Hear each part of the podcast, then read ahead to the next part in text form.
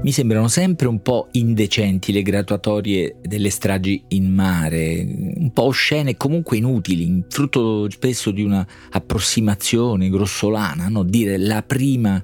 strage o la più grande, spesso non corrisponde pienamente alla verità, ma soprattutto serve solo a confezionare titoli giornalistici emotivi che poi alla fine accumulati e ripetuti nemmeno emozionano più. È la quotidianità, la continuità di questi morti in mare il vero scandalo.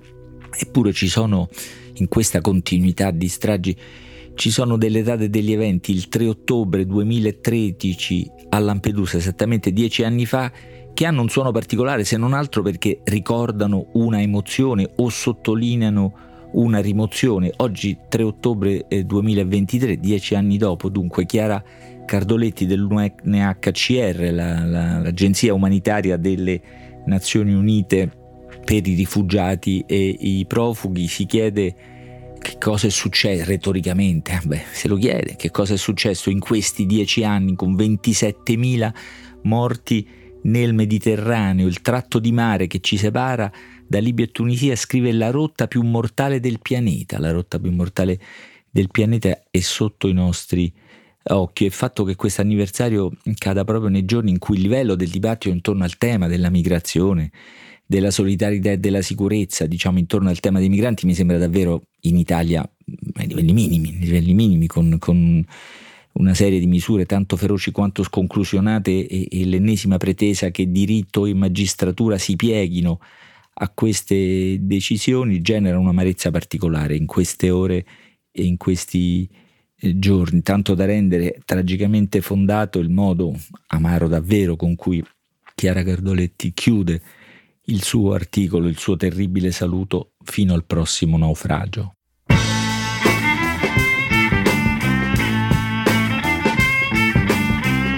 Questo è Timbuktu di Marino Sinibaldi, un podcast del Post che parla con i libri.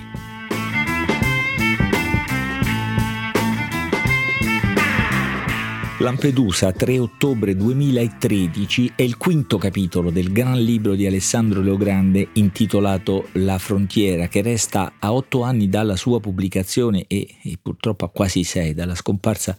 di Alessandro Logrande uno dei libri più esatti e appassionanti sul tema delle migrazioni dei migranti, cioè delle persone e dei loro viaggi. Il libro è pubblicato da Feltrinelli ed è intanto un magnifico esempio di reportage narrativo, c'è cioè un genere, un linguaggio giornalistico e narrativo appunto di cui Alessandro Leogrande è stato un giovane maestro, giovane purtroppo per sempre perché aveva 40 anni quando scomparve ed è un tentativo esemplare di superare un racconto delle migrazioni che per strumentalizzazioni politiche, per pigrizie giornalistiche, per debolezze, incapacità narrative è sempre rimasto bloccato intorno a scene e emozioni anche esemplari, in qualche modo banalizzandole e contribuendo a banalizzare le nostre reazioni. In questo libro Alessandro Logrande amplia enormemente il racconto, cioè allarga enormemente l'ottica dello sguardo, cerca di capire intanto da dove vengono e dove vanno eh, i migranti, C- si rifiuta insomma di, di, osservarli paralizzati sulla scena della frontiera del loro ingresso tra noi, dunque si chiede dove stanno, cosa pensano, perché si muovono prima di attraversare la frontiera e dove vanno a finire dopo, avendola raramente e fortunosamente passata, come quanto hanno anche realizzato i desideri o i sogni che li muovevano. Il primo migrante di cui Alessandro Reogrande racconta la vita in questo libro a un certo punto scompare e lui scrive e ora mi sento in colpa non perché occuparmi di lui fosse un obbligo, mi sento in colpa per il semplice fatto di non aver capito molte cose prima che scomparisse nel nulla, come dal nulla era venuto e così ho sviluppato questa ossessione, provare a rendere quel nulla un po' meno nulla, provare a oltrepassare la categoria di vittima che non spiega niente della complessa vita degli esseri umani, provare a dipanare i fili di eventi che a prima vista appaiono incomprensibili nel loro ginepraio di violenza, lutti, oppressione che pure determina la vita di tanti. Questo è il progetto che ha, ha generato questo libro straordinario, la, la constatazione, l'affermazione del fatto che la frontiera è un termometro del mondo. In questo percorso che lo porta a raccontare viaggi e naufragi, a indagare in giro per l'Europa le politiche di accoglienza e di respingimento, a decostruire le ideologie politiche in campo, ma anche a fissare alcune scene, alcuni momenti esemplari, le pagine dedicate al 3 ottobre 2013, la cronaca del naufragio di Lampedusa che Alessandro ricostruì dalle voci dei sopravvissuti suona particolarmente forte. Sono sette pagine, appena sette pagine brucianti e, e tremende, sono, che cominciano da come si raccolse e si formò il convoglio, il gruppo destinato a quella nave, poi l'intreccio di incertezze, allarmi, speranze che accompagnò tutto il viaggio, l'arrivo imminente a Lampedusa, ormai in vista, per il quale, scena veramente toccante. I migranti, le persone che stanno sulla nave, mettono da parte i cenci che fino allora hanno indossato e si vestono bene, con gli abiti migliori che hanno premurosamente conservato in tutti i mesi del viaggio per festeggiare l'arrivo in Italia. Un paio di navi passano, ma no, non si fermano a soccorrere, e allora qualcuno accende, brucia un, un straccio per richiamare l'attenzione non è un vero incendio, ma basta per traumatizzare, basta per generare un pizzico di panico, uno spostamento di quel fragile equilibrio che teneva in acqua, in equilibrio la nave, la nave stracarica, il maledetto balance che si erano raccomandati tutti di osservare, di mantenere e tutto avviene rapidamente, tutto avviene con grande rapidità, non hanno il tempo di accorgersi di quello che sta accadendo in mezzo minuto tantissime persone sono in acqua e altrettante stanno morendo nella stiva. In acqua cadono anche